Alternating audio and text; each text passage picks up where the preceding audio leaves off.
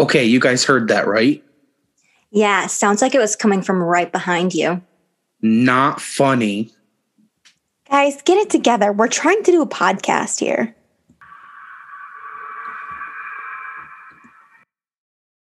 Hey, Boos. Welcome back to another episode of the Boo Busters podcast. Today, we are going to be talking about the Whaley House in California. Spookity-dookity. I did not really know a lot about this house before I researched it, but man, did I learn a lot. Yeah, it's like 10 pages worth. Well, okay, we have 10 pages of research, but granted, it's because I put Reddit experiences in there, and some of the Reddit experiences were kind of long. So that's the only reason why it's really 10 pages. Because the research part of my episode ended on page 4. Ooh. So there's that. Okay. How was your Thanksgiving? It was okay. It was kind of just like any other day. Yeah, just didn't really do a lot. Your food. Yeah. Thanksgiving. Should have been another Halloween. Yeah, it should have, honestly.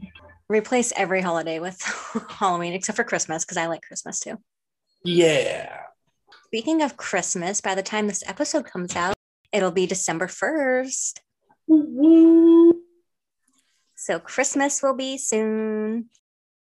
No, it's really coming up fast. What?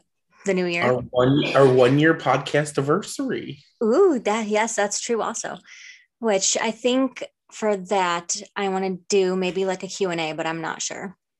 That'll be fun. Like a special episode Q&A type thing. Or we could do our Boo experiences then too. Oh, yeah. Or we could do a double feature. Ooh, double feature. Ryan Murphy coming for your brand, and we're going to do it right. How was your Thanksgiving? It was good. It was like any other day. Yeah. I was watching the Macy's Day Parade, and I love to do that. No one else in my family does. Yeah, we watched the Macy's Day Parade too. It's like a tradition in our family. Nobody. Yeah, I was watching. We were watching, and Mom was like, "Who's that?" And I was like, "I don't know any of these people anymore." The only people that I knew were Steve and Joe and Josh. I think that was literally, and that made my heart so happy to see that. Same. I was like, "Oh, look, it's all three of them." You want to know a random fact that really messed me up recently, though? What's that? Is that Joe's real name is not Joe. What is it? I don't remember what it is. Let me Google this real quick. Oh, okay. So Joe's real name is Donovan. My mind is blown. No wonder he changed it. Okay. Sorry. It's the most plain name in the dictionary. Donnie. Anyways, yeah, those were the only three that I knew. And I was like, okay, we can turn this off now. Did you watch Santa at the end? It was on, but I don't think I was out there at that point because I was a little moody yesterday. Not gonna lie. That was the fucking jolliest Santa I've ever seen in my entire life. He was like jumping on his float. Ooh, dangerous. Like, Santa, calm down. So dangerous. Oh, yeah, I was a little moody yesterday, so... Why were you moody? I don't know. I just was not in a good mood. Everybody was bugging me. I was literally sitting there and I was like, I'm just going to go in my room for like 20 hours and stay there and never come out. That's a hard mood right there. Oh. And then I was worried because I knew that we were going to have freaking turkey for dinner. Please tell me what was on your plate for dinner, Brooke. Like the tiniest sliver of turkey. Mashed potatoes with gravy on it, a roll.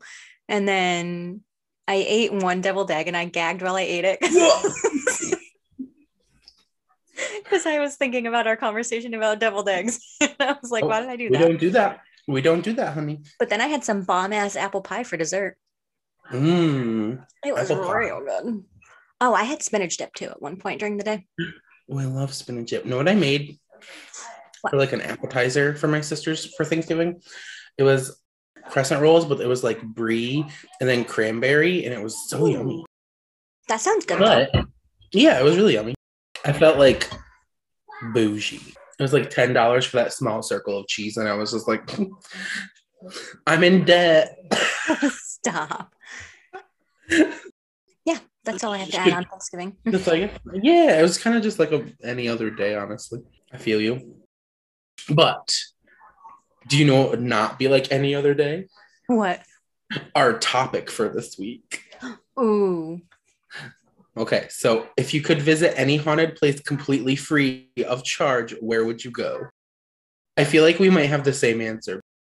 I feel like we'll have the same answer as well. I feel like, okay, because there's so many places that I want to go, so it's hard to narrow it down to just one, but I feel like I would say the Winchester Mystery Museum because that's mine too. I feel like I have to choose that one because if I don't, I feel like I'm cheating on it because I've always wanted to go there. Mm-hmm.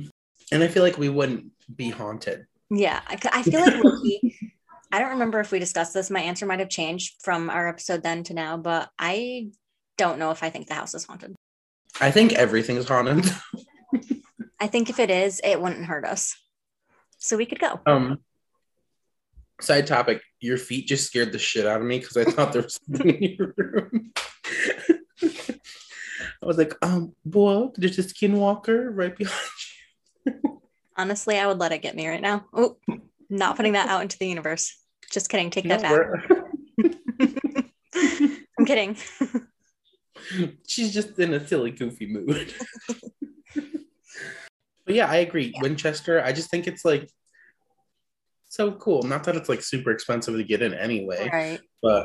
But then that counts if it's completely free. That counts for your travel and charge too, and your hotel wherever you stay. Oh, even better. And your food. Okay, so going off of this a little bit. So Winchester, it's like, it's scary, but like, where's another place that you would be like, okay, I'll just go, I'll do it. I'll do it if you could do it for free. Mine is the Island of Dolls. Ooh, that's a good one. That is a good one. Cause then that would be expensive to go to because of the travel costs. Mm-hmm. Where would I go other than Winchester? Mm-hmm. You go back to Rolling Hills. We didn't even go there in the first place. Waverly, sorry. Well, I would go back, but I would pay to go back there, so.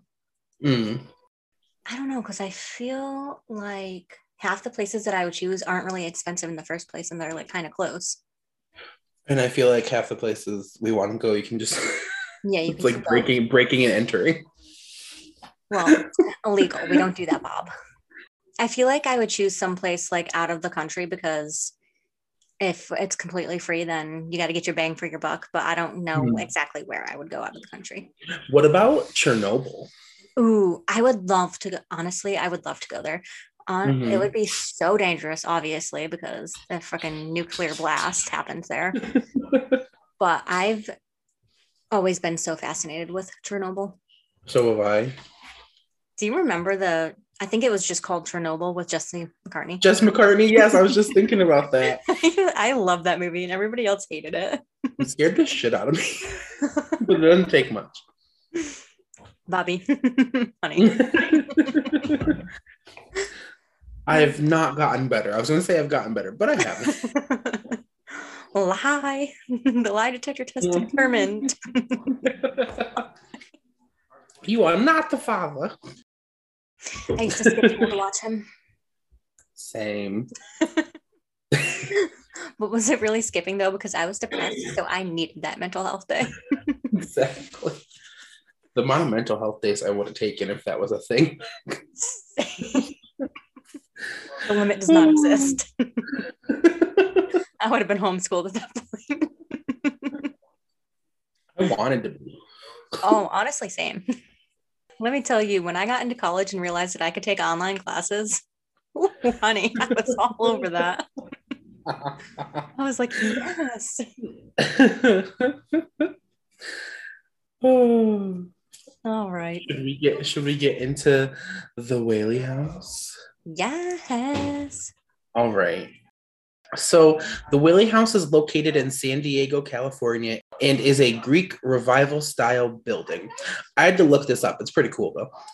I feel like I think the Sorrel Weed House was that kind of style too. Yeah. Although I feel like the Sorrel Weed House, they were all like, it's beautiful. I'm like, it is. I was like, it's a literal box. I've seen nicer trailers. Stop. Come at me, Sorrel Weed House. Anyway. I'm about to get haunted tonight. The house was perhaps doomed from the start, as it was built over what was once a graveyard, and also it was the location where a man named James Robinson, aka Yankee Jim, had been hanged for stealing a boat. I mean, there's all the information you need right there.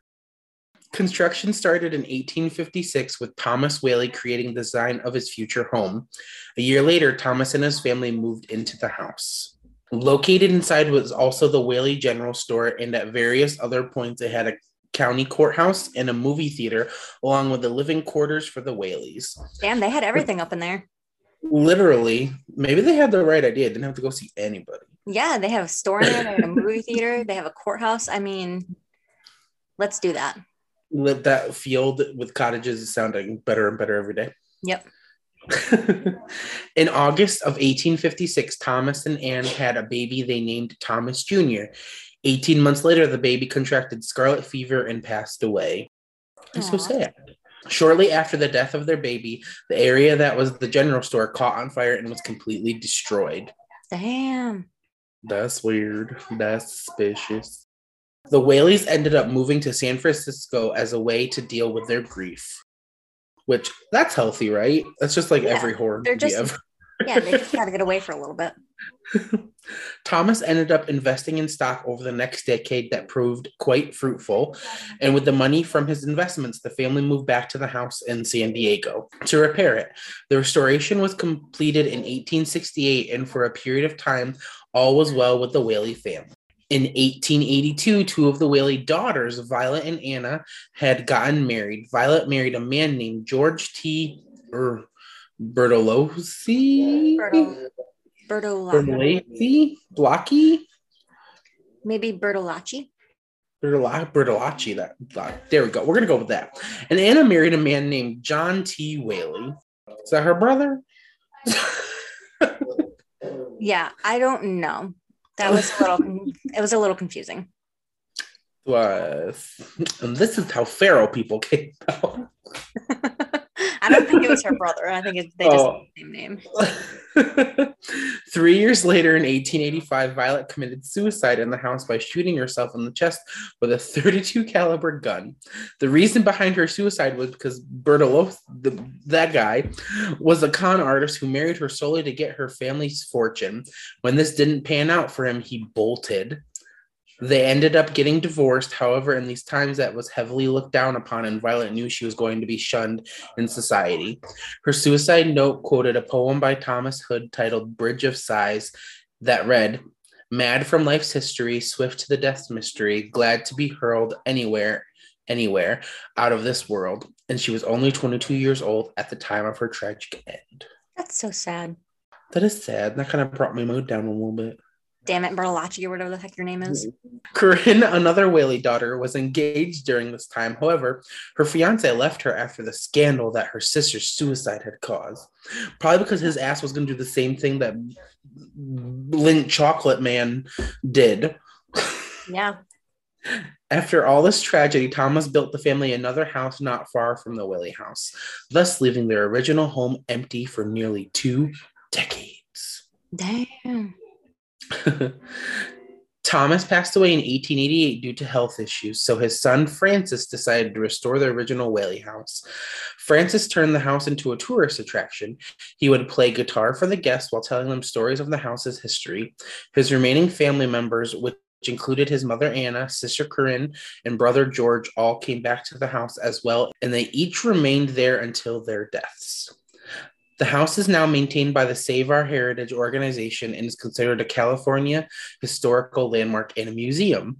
They offer tours of the house, including historical day tours and evening tours, where they add a little spook into the history. Love a little spook added into my history. So this doesn't seem, well, it's spooky, but like it just seems very depressing. Yeah. Like this family seemed okay. Yeah, it is very all depressing, but the spooky stuff comes in when we get into the haunting, which I'm going to segue into right now. Haunt me, Whaley. The Whaley House is another location that's been dubbed the most haunted house in America. Heard that before. Heard that numerous times. Very shortly after the Whaleys moved into the house, they had reported hearing the sounds of heavy footsteps, which they had believed belonged to the ghost of Yankee Jim. I'm sorry, but can you imagine, like, waking up a dead sleep and going, it's Yankee Jim! Stop. Help me! But, no, so the Whaleys themselves thought that the house was haunted before any of them even died. Well, I mean, Yankee Jim did die in the lot, so I mean, it makes sense. I need to look up Yankee Jim. Are there pictures of this guy? Oh, my brain feels like it's a little frazzled right now. I took my medicine. Moving along. People passing by the house claimed that they see apparitions in the windows. While the house was being renovated in its later years, workers claimed that they could hear strange noises, see unexplained sights, and smell odd scents. They believed that Yankee Jim was behind these occurrences as well. So Yankee Jim is just getting all the damn blame up in here. He's causing lots of problems. Yankee Jim, what are you doing, pal? I'm not stealing boats. It is.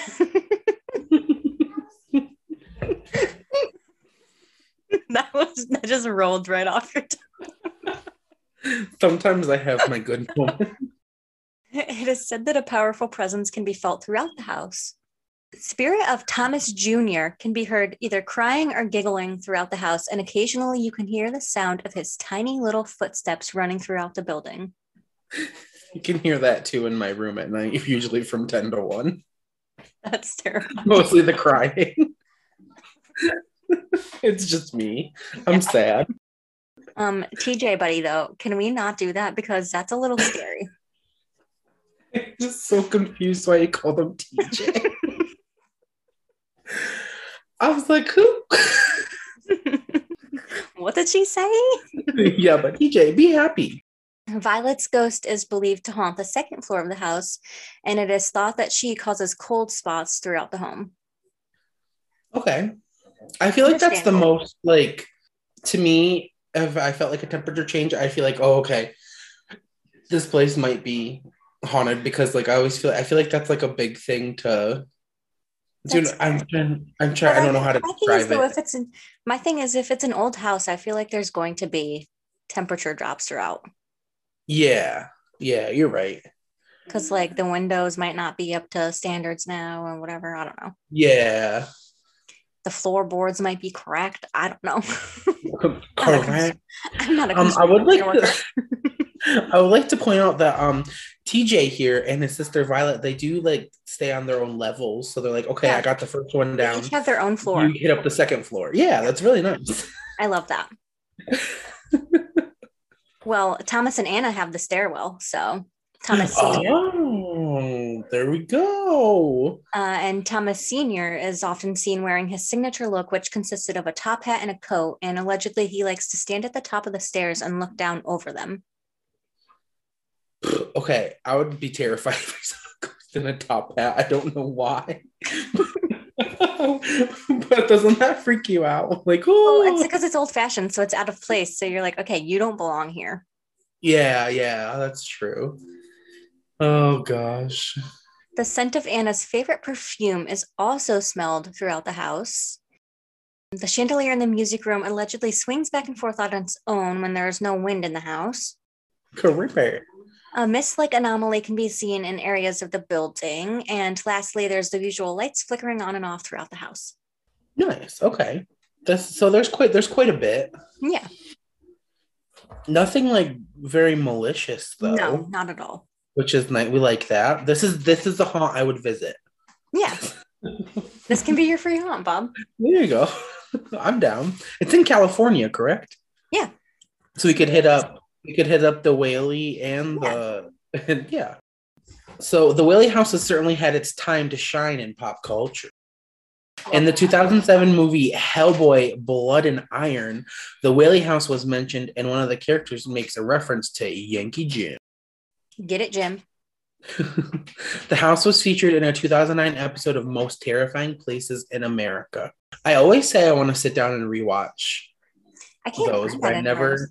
Like old episodes. I feel like I saw on YouTube not too long ago. Yeah, it probably is. That's where I watched Don't Be Afraid of the Dark. Love that movie or show. Oh. It was also... Benji's like, that's like my favorite scary movie. I go, Katie Holmes gets like dismembered. Oh yeah, I remember now. Because I remember being like, oh. Isn't that little Bailey Madison girl in it? Well, she's not little. Yeah. That girl in it. That's her. Loved her in Strangers Prey at Night. Oh, that's such a that's underrated movie. I love it.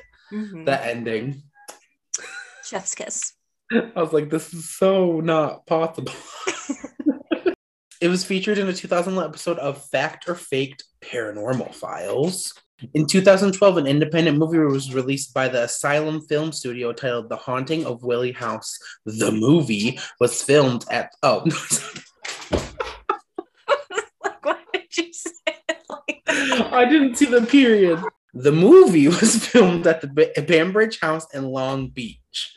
Also in 2012, the house was featured in The Haunting of Regis Philbin on the Biography Channel. Philbin had visited the house while filming a morning show in 1964 and claimed to have an experience with Mrs. Whaley. He is quoted as saying, "You know, a lot of people poo-poo it because they can't see it, but there was something going on in that house." Love the terminology you used there. Poo-poo. He can't. Oh, gosh. Okay, I don't know what Regis Philbin looks like. I mean, I probably do, but I don't. When he said it like that, I pictured Leslie Jordan saying it. Leslie Jordan, will you come on the podcast? Love you. Rob Dyrdek allegedly lived next door to the house and said in an episode of Ridiculousness that he would spend his nights calling for Old Man Whaley. Okay. Well, that's a little silly. Like, were you taunting him? What were you doing? Probably. Emily. She would taunt the shit. In 2014, the Ghost Adventures team visited the house. During this episode, they experienced hearing EVPs, could hear footsteps in the floor above, and had feelings of a spiritual presence being near. I watched this episode the other day, and I feel like this was like the most boring episode of Ghost Adventures that I've ever watched. Really? I don't know if it was just because because when you watch Ghost Adventures, you have to be in the mood for it. You can't just put it on and be like, yes, we're going to watch Ghost Adventures. You have to like sit there and be like, okay, we're going to be in the mood for this and we're going to watch it, because if you're not exactly in the mood for it, you're going to be bored. And I think literally that's what was. Lastly, in 2017, the boys from BuzzFeed Unsolved Supernatural filmed an episode there. This video has amassed over 12 million views on YouTube, which they're in the midst of their final season. Yeah, I haven't watched any of it yet. I need to get sad. Love the boys. Take a deep breath, everyone, because this is a lot. She's not lying. Obviously, we trolled Reddit for the topic of this week, which is Whaley House, in case you all forgot in the 2 seconds that we were gone. Well, we were gone for more than 2 seconds because we had a little bit, but it's okay. If you only knew, y'all. It's okay. But anyways, there was a lot of stuff on the Whaley House on Reddit, surprisingly. There is. So we're just going to get right into it because, like I said, it's a lot. The first post we have is from the username S_R33 from 1 year ago. And they wrote, "For anyone who is not aware, the Whaley House is known as one of the most haunted places in California. The house is in Old Town San Diego, one of the oldest neighborhoods created when everyone moved west. A lot of the houses in the surrounding neighborhood are from the 1800s and preserved for historical purposes. The Whaley House is most well known because even in its prime, the land it was on was a hanging ground for criminals. Then when the home was built, the Whaleys who resided there had many deaths and tragedies befall them. Due to its long history in San Diego, it was a general store, theater, and courtroom at one point. It has now turned into a museum of sorts, and they currently do ghost tours. So for the backstory, the Whaleys had a few children, one of the most well-known still to this day being Violet Whaley. So Violet Whaley was one of their daughters who had gotten married in 1882 to a man by the name of George T. Bertolacci. And as it turns out, good old George was a con man and had only married Violet for a dowry that was promised to him upon marriage. Shortly after they wed, he skipped out on Violet, leaving her divorced. And being a divorced woman in any circumstance back then was frowned upon, and the women were typically shunned. This too was the case for Violet, and because of her love for George and her neighbors blaming her for the divorce, she sunk into a deep depression. A few years after the divorce was when finally Violet succumbed to her depression and died by suicide. She had gone to the back house in the yard right behind the main house, using her father's .32 caliber revolver, shot herself. Her death was just one of the tragedies to take place on the property. If you take the ghost tour, they explain Violet's ghost is one of the most prevalent ghosts to roam the property due to her tragic death. When I took this tour, they did mention details about each family member, but most notably about Violet and her love for lavender perfume, and how some people have noticed that the feeling of not being alone and a strong whiff of her perfume when on the property. Now on to my experience. When you do the tour, you go through the whole house, 2 stories up and downstairs. Behind the house is the back house where Violet shot herself, and a bench in front of the back house. Surrounding the Whaley House is Old Town, which is covered in Mexican bars and restaurants and is mostly updated on a busy street full of cars and tourists. A walk around the busy street, everything typically smells like delicious Mexican food. So when me and a friend finished the tour, we were trying to decide if we wanted to walk around to go grab drinks at one of the surrounding restaurants, and decided to take a seat on the bench in the backyard to make a plan. We were one of the last tours of the day, so once we finished, everyone else from the tour had dispersed and we were the only ones in the vicinity. While we were talking, everything was normal, but I felt this weird vibe, and all of a sudden I noticed a strong smell of lavender. Mind you, there is no lavender surrounding the house because I immediately looked to see where the smell was coming from.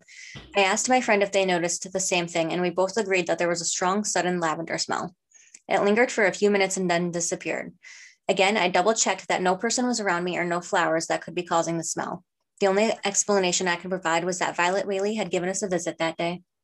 Oh, so nothing too spooky. No, that's interesting though.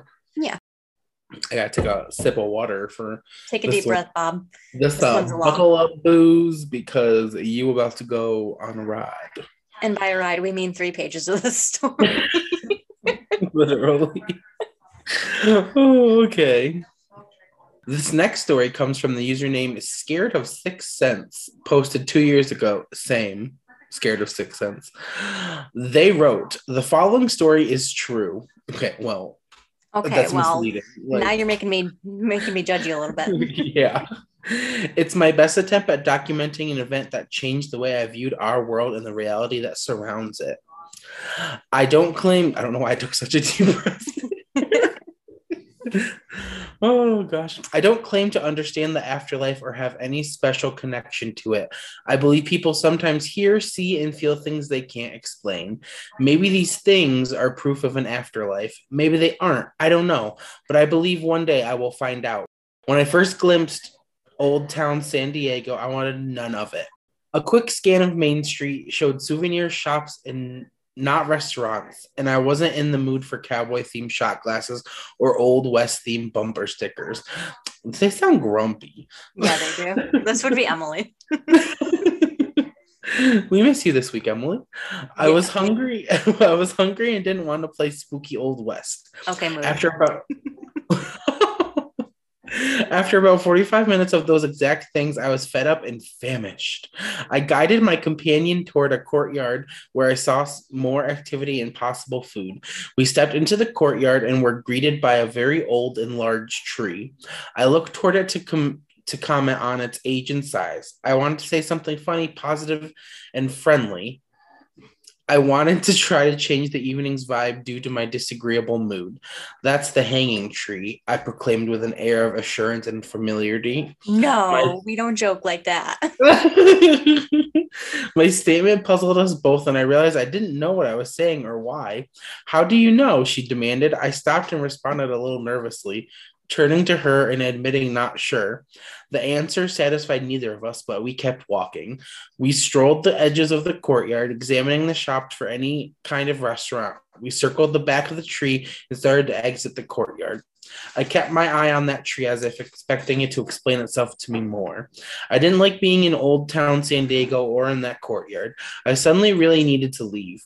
I quickened my pace to exit the courtyard, hugging the side of a house when I suddenly felt what I can only describe as static electricity coming from the house affecting the right side of my body. This fuzziness wrapped around my arm, shoulder, neck, and head. The sensation, as best I remember it, made me feel as if I was suddenly a part of something. I started to enjoy the tingle, but then pulled away, bumping into my girlfriend slightly. Her physical body grounded me for a moment. There's something wrong with this house. Something's here. My words were desperate and just flowing as if I wasn't choosing them. I now felt a renewed, stronger sense of this electricity. This fuzziness was as if I was standing outside of a very, very hot steam room. I couldn't actually feel anything, but I had no doubt there was something. Is it a restaurant? She asked innocently, half paying attention. No, I mean, there's something wrong here. I feel weird. It was an understatement. I wasn't able to articulate everything I was experiencing. I wanted to scream the words, but tried to remain calm and in control. I started to almost feel dizzy and short of breath. She got the hint and pulled her head back, squinting at me. You don't see dead people. Come on, stop. I'm hungry too. Trying to keep us on task.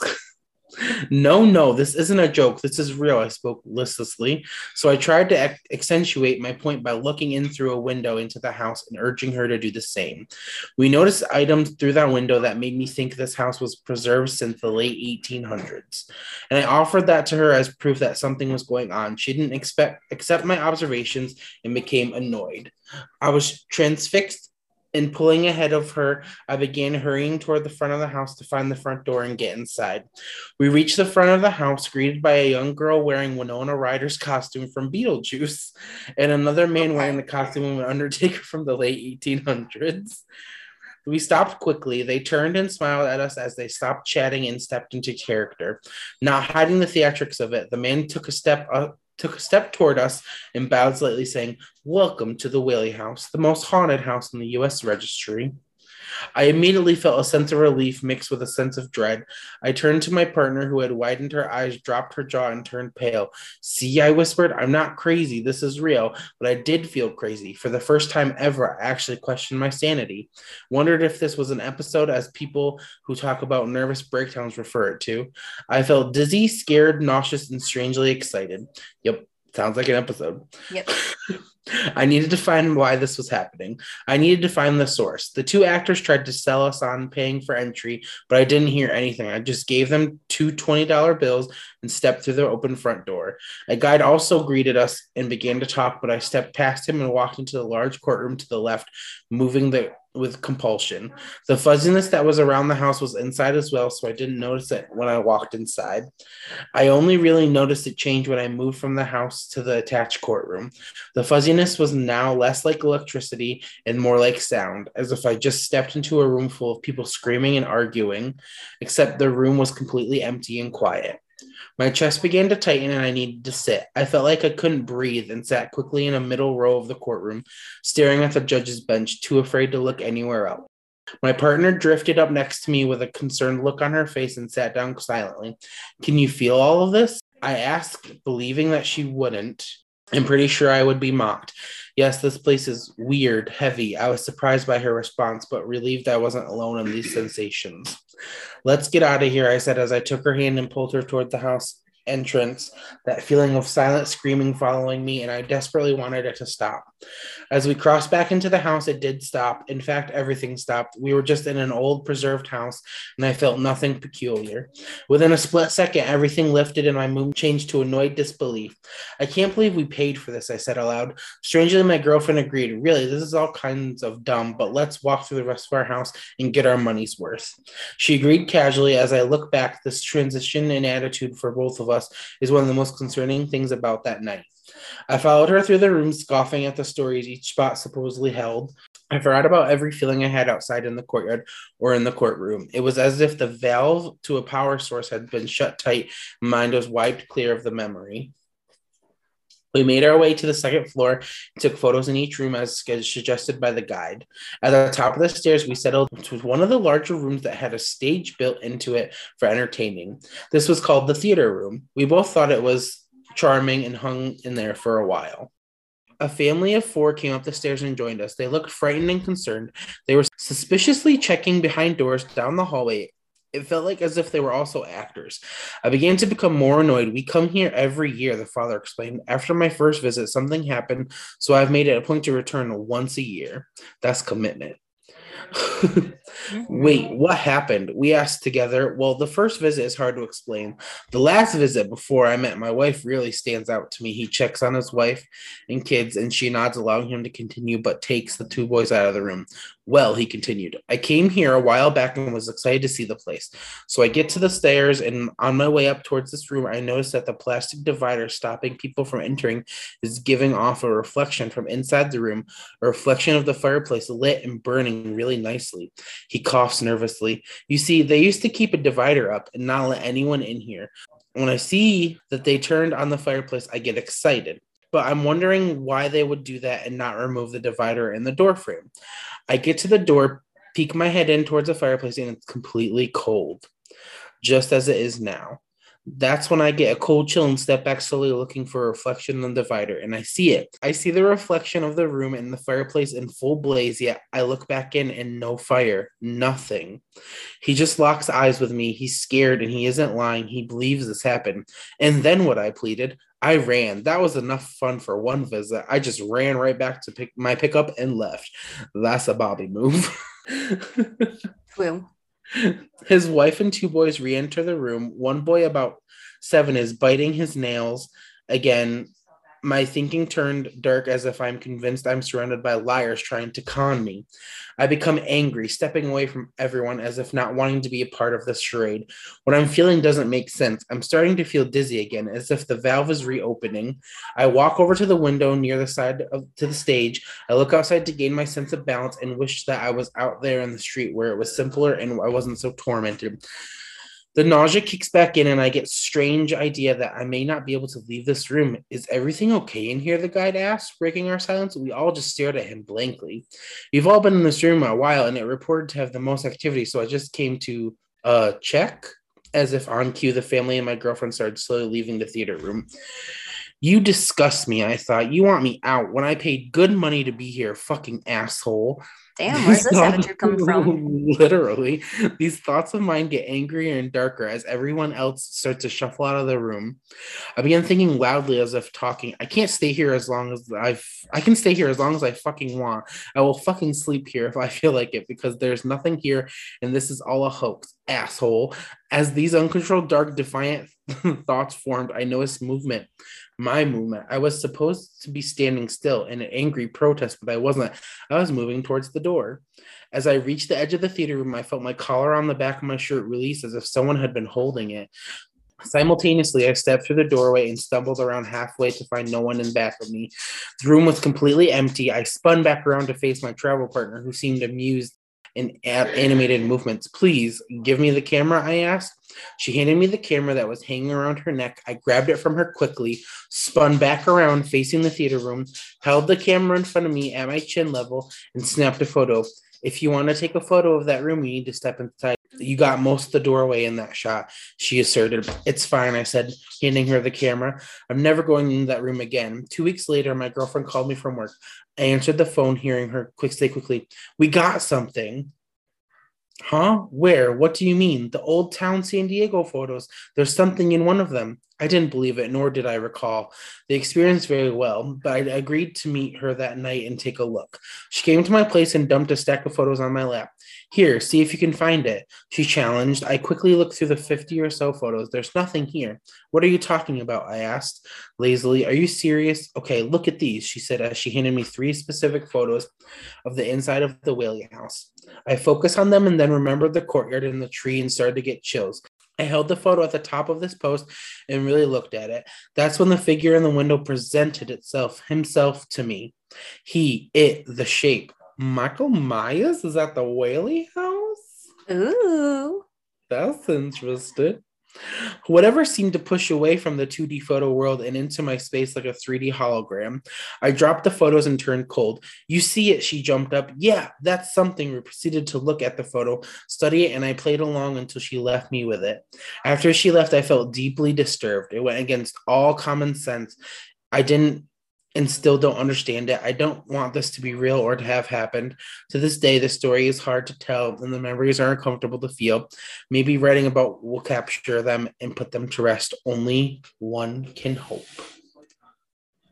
God damn. That was a whole fucking novel. That was really well written, though. I liked it. I felt like I could picture it. I would love to see the picture. Same. But so was your travel partner, was it your girlfriend? You called her so many different things. It was all of the above. But no, it was very interesting. Yeah, if you're not an author already, scared of Sixth Sense, maybe you should look into that. Yeah. Okay. Let's see if we can top that. I don't think we're going to, but I don't think so. The last experience that we have is from username atropa_belladonna11, and it was posted 4 years ago. They wrote, I'm a native San Diegan, whatever, and have visited the Whaley House countless times. I've only experienced paranormal activity twice. The first time was when I was about 12 or 13, and I'm 24 now, so this was a while ago. My family and I were in Old Town for lunch and decided to take a tour of the Whaley House just for fun. It was mid-afternoon when we started our tour. I snapped pictures in every room as our guide explained the home's history. After each picture I took, I would zoom in and examine it in hopes of finding something paranormal. Out of the crap ton of pictures I took, only 3 had something interesting in them. 2 of the pictures, taken in the courtroom and the theater, had very distinct, large, perfectly circular orbs in them. The 3rd picture, also taken in the theater, was a bit creepy. There seemed to be a black shadow hiding behind the curtains on the stage. I was super excited and was looking forward to examining them on my computer once I got home. So our tour ended and we walked out. When we were outside of the Whaley House, I suddenly had the strong urge to check the pictures again, but they were gone. Every picture I had taken in the home was gone. I never knew how to explain that because all my other pictures on the camera are fine. Second experience was last summer. My boyfriend and I decided to take a nighttime tour of the house after eating at Barra Barra Saloon. Things were strange from the very start. I felt like someone was watching me and standing behind me the entire time I was in the home. Things got really strange when we entered the dining room. As soon as we entered, the entire vibe of the group had changed. There seemed to be this really dark vibe in there. People started sweating profusely. Yes, it was summer and it was already stuffy in the home, but I'm talking about like way hotter than it should have been. We were all dripping sweat. Our guide was telling us some of the paranormal encounters in that particular room when a woman in the group suddenly fainted. She legit dropped straight to the floor. The people she was with immediately helped her up. And as soon as she stood up, the door, I don't know which room it led to, but the door towards the back of the dining room slammed shut all on its own. And the door closed so forcefully that the person standing next to it and our guide practically jumped out of their skin. Ooh. Our guide looked terrified and told us that happens all the time. I don't like this room, and let us out. Nothing else besides the constant feeling of being watched happened until towards the end of the tour. So we walked down the stairs and we're standing in front of the rooms that have the velvet ropes in the doorway. I'm not sure what room it is, maybe the parlor. My boyfriend started to swing the velvet rope as he was waiting for some people to move out of our way. I was just minding my own business when my boyfriend said, "Oh my God," and suddenly stopped playing with the rope. I asked what was wrong and he just motioned towards the rope. He would push the rope enough so that it noticeably swung, and after about 2 swings, it would come to a complete stop, almost as if someone was stopping it. He did that a couple times, but then got really scared. He told me to try to swing the rope. I did, but it felt like something on the other side was pushing back, preventing me from pushing the rope. It was weird, and we left ASAP. Damn. That is spooky. There's a lot going on at this place. Yeah, there is. It doesn't really seem like all malicious, though. It just seems like it's just... No, it seems like if you want a good haunt, yeah, but don't want to get possessed, yeah, you can go to the Whaley House. Thank you, Whaley House. And now, time for a Boo Crew moment. The ticket pays for the whole seat, but you only need the edge. Baby Boo, it's time for your Boo Crew moment. It is. I'm pulling up my little article right now. So this is the article on a missing person from medium.com. It's called Vanished in the Dark, Where is Brandon Swanson? I don't think I've heard this. It's interesting. I've been seeing a lot more about it recently, and I don't know, it's weird. It's odd. Educate me. Educate all of us. Basically, a college student vanished after having a minor car accident and was on the phone with his parents at the moment he went missing. Brandon Swanson, a 19-year-old from Marshall, Minnesota, went missing on May 14th, 2008. After graduating from Marshall High School in 2007, he had enrolled at the Minnesota West Community and Technical College. He was interested in studying wind turbines, so chose to attend the Canby campus, and it had a wind energy technology course of study. Classes ended on May 13th, and he went out that night with some of his classmates to celebrate the end of the semester. He started his night at a party in Lynn, a small town located about 7 miles to the southwest of his home in Marshall. He later left Lynn and headed 35 miles northwest to Canby, a drive that would have taken around 40 minutes to complete. He said goodbye to his friends sometime after midnight and headed for home.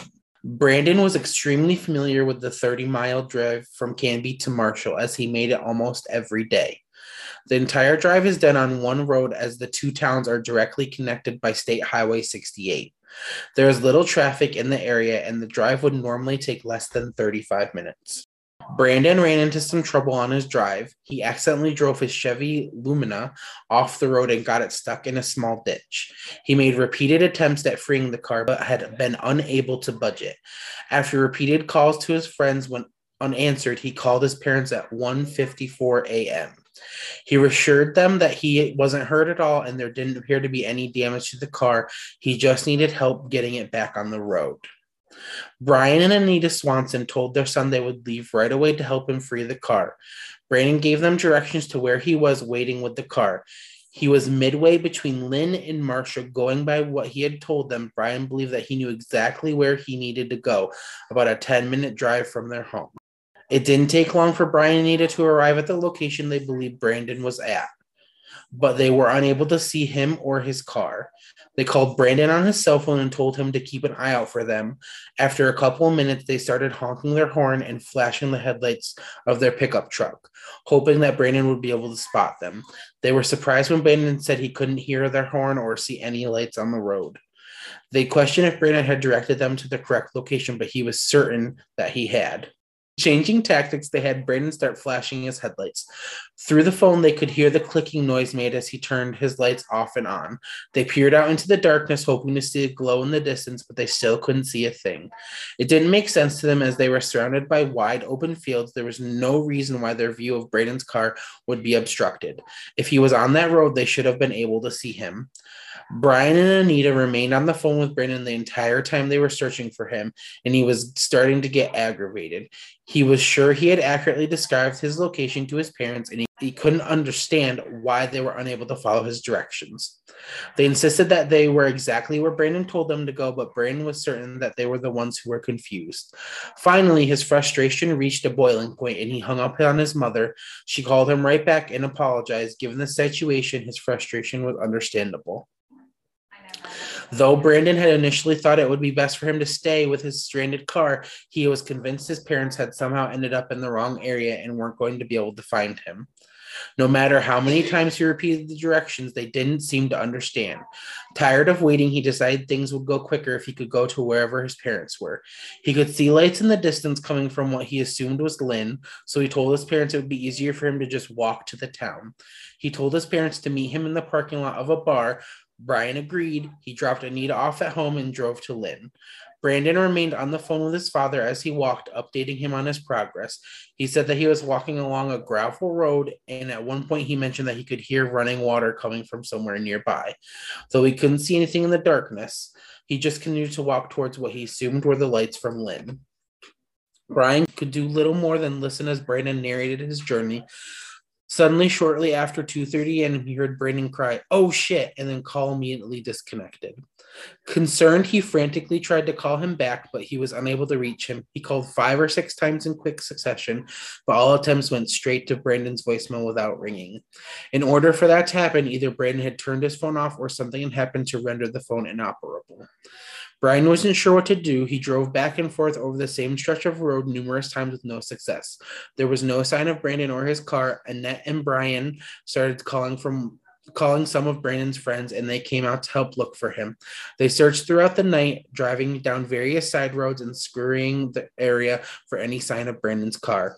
After a couple of hours went by, they were certain they had thoroughly searched everywhere that Brandon might have gone. They drove back into Lynn and checked the bar parking lot on the off chance that Brandon had somehow managed to make it there, but it was dark and empty by 6:30 a.m. Brian and Annette were out of ideas and began to panic. They were certain that something had happened to their son. Unsure of what else they could do, they called the Lynn police to report Brandon missing. Annette and Brian may have been frantic with worrying, but it quickly became clear that police did not share their concern.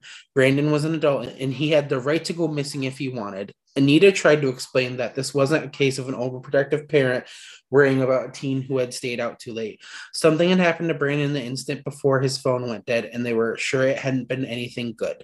Finally, a couple hours after they initially reported Brandon missing, police and Lynn agreed to open a missing persons case. After perfunctory search around town, police felt confident that Brandon was not in Lynn. A search of the roads led into the town also failed to yield any evidence. As far as they could tell, Brandon wasn't going to be found anywhere in this vicinity. Brian and Anita had continued their search for Brandon's car, certain they would be able to locate it when the sun came up. But after several hours of searching, they had been unable to locate it.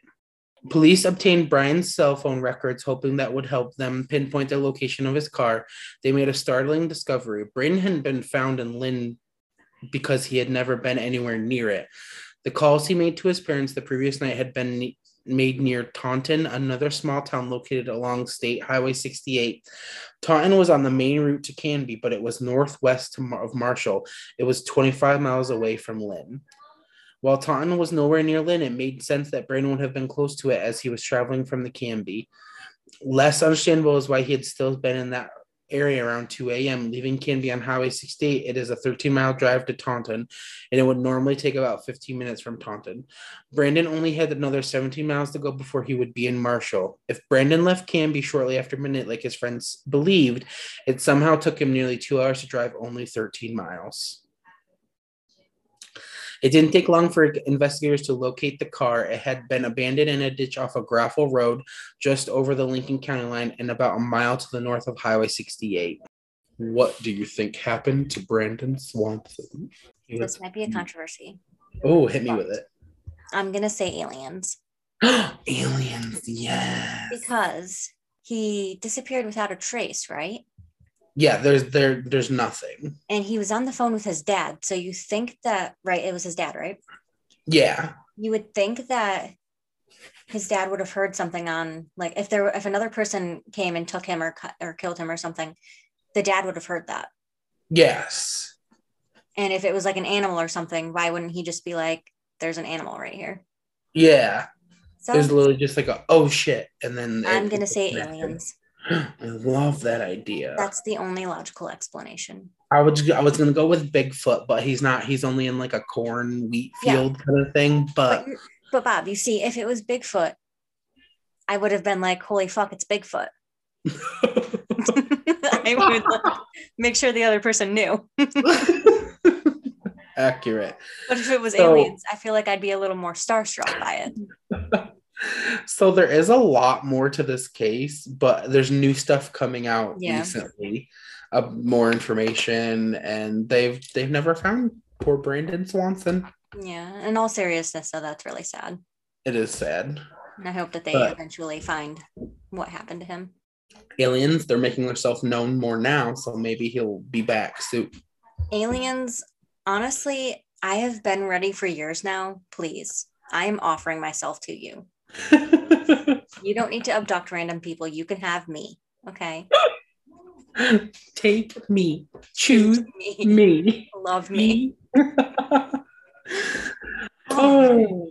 Well, guys, this has been a super long episode. Do we want to close it out here? Yeah, I feel like we should because I'm getting a little hangry. Oh, we don't want Brooke. We'll get you a nice deviled egg, Brooke. Oh, no. I think I'm going to make myself a burrito bowl for dinner.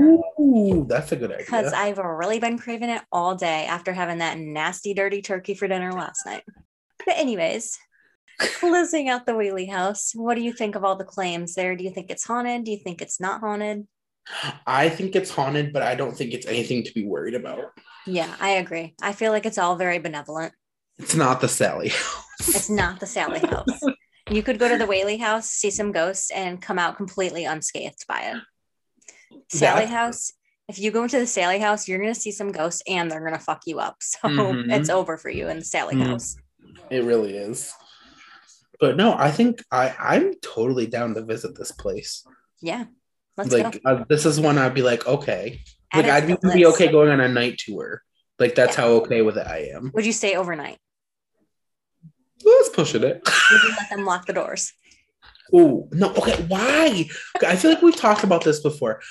Literally last week. What other movies? I'm like, why do people, like, the Halloween Resurrection? Like, why? They're like, okay, yeah, we're going to lock like you in. Like, that one really, why did they lock the door? Because Michael Myers was out. They know Michael Myers comes back every year. So why are they locking the door on themselves? It's ridiculous. It's ridiculous. That's an underrated gem. Everybody shits on that movie, and I feel like it's my favorite out of all the Halloweens. Oh, see, which is a real controversy. Mine will be.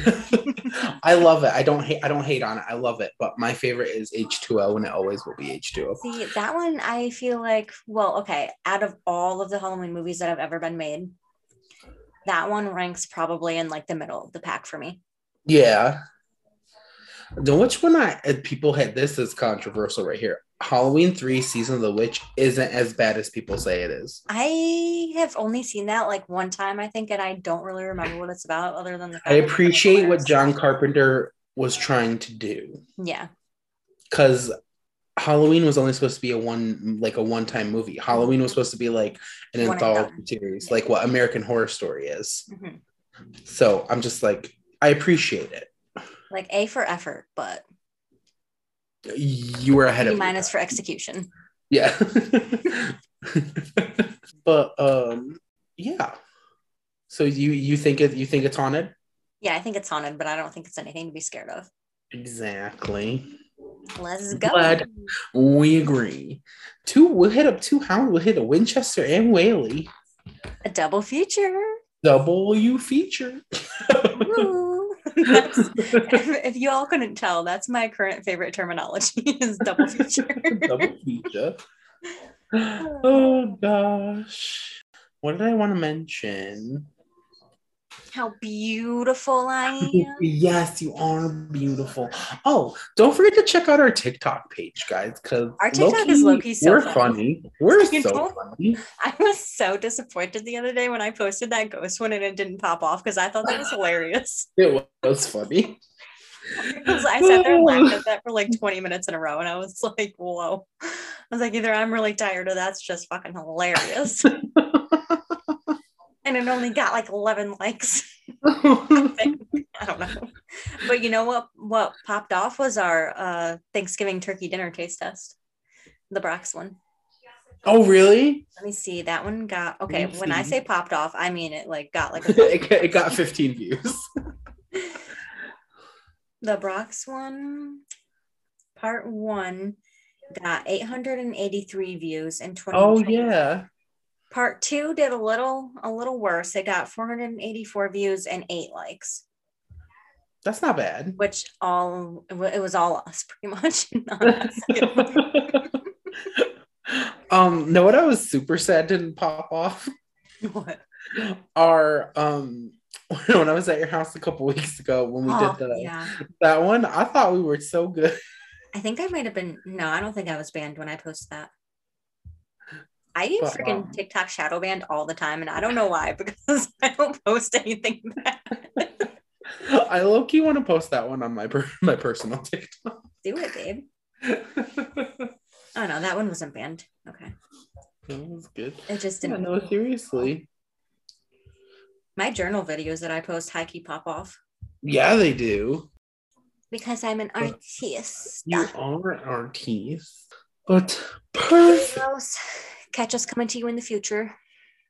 Yes, definitely. You're on my top 5 list now, Whaley House. Yeah.